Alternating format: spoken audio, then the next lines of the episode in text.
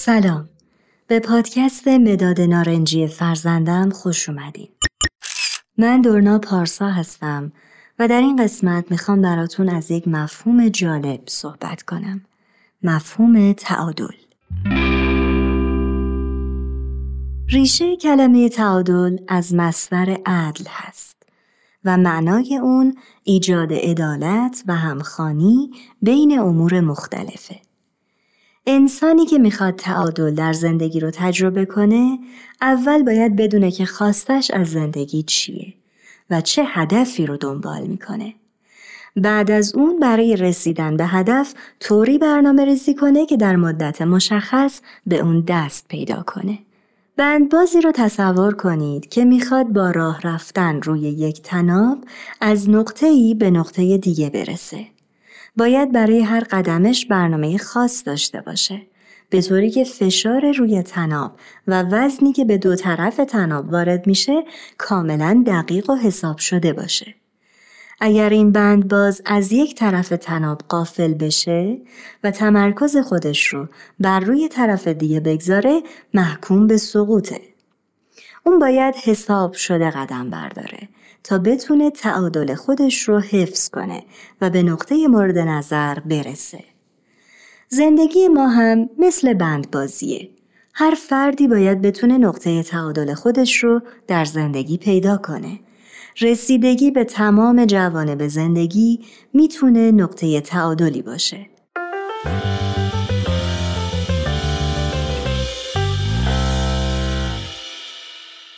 جنبه‌های زندگی هر فرد میتونه متفاوت باشه. مثلا یک نفر 70% وقتش رو کار میکنه، اما فرد دیگه 40% وقتش رو به کار میپردازه. اینکه تعادل چطور برقرار میشه بستگی به تفکر و شرایط جسمی و موقعیت اجتماعی ما داره. بنابراین نمیشه یک فرمول مشخص پیدا کرد، اما شاید بشه کلیتی در تعادل بیان کرد. مثلا به 3 بعد جسمانی، انسانی و روحانی انسان توجه کنید. بعد جسمانی انسان یعنی توجه به سلامت و جسم که هر فرد با توجه به شرایط خودش باید در نظر بگیره. بعد انسانی اینه که چقدر بر روی رفتارها و نگرش خودمون کار میکنیم یا تفکرمون نسبت به موضوعات مختلف چجوریه؟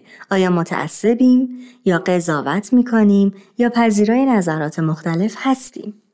همینطور پرورش دانش و هنر یا صنعت همگی در ارتباط با بعد انسانی وجود ماست.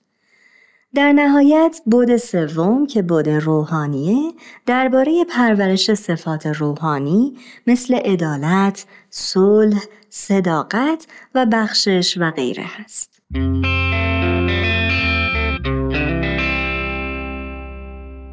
حالا چطور با فرزندانمون در مورد این 3 بعد صحبت کنیم تا از همین کودکی یاد بگیرن که تعادلی در برنامه‌های زندگیشون ایجاد کنن که همه این ابعاد زندگیشون رشد کنه.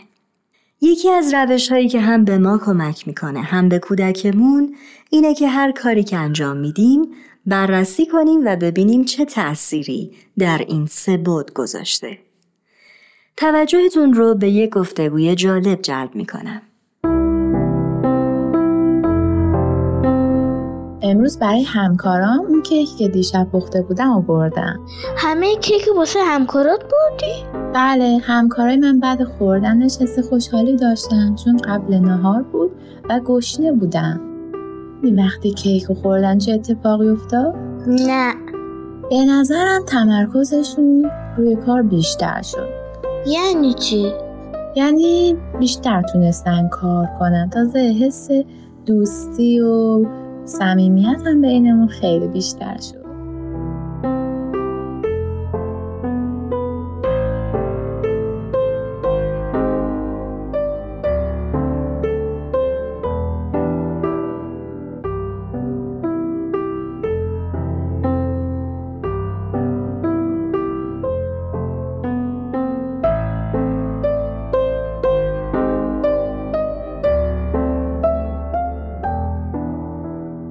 همونطور که شنیدین، مادر در این گفتگو تلاش کرد به کمک کودک ابعاد مختلف این اتفاق رو بررسی کنند.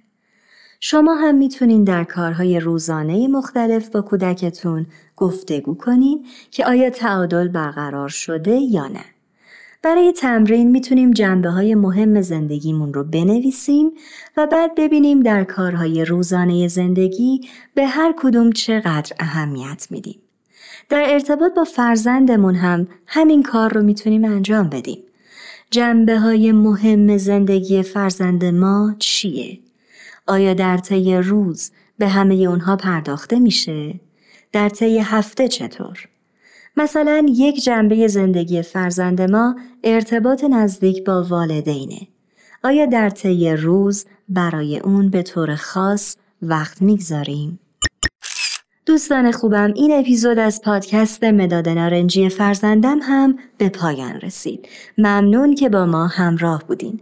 لطفاً اگر این پادکست به دردتون خورد، اون رو به دیگران هم معرفی کنین. در ضمن اگر گفتگو یا تجربه‌های جالبی با کودکانتون داشتین، لطفاً به آدرس سایت یا تلگرام دردانه برای ما بفرستید. ما از تجارب شما بسیار یاد خواهیم گرفت. ممنون. تا اپیزود آینده، خدا نگهدار.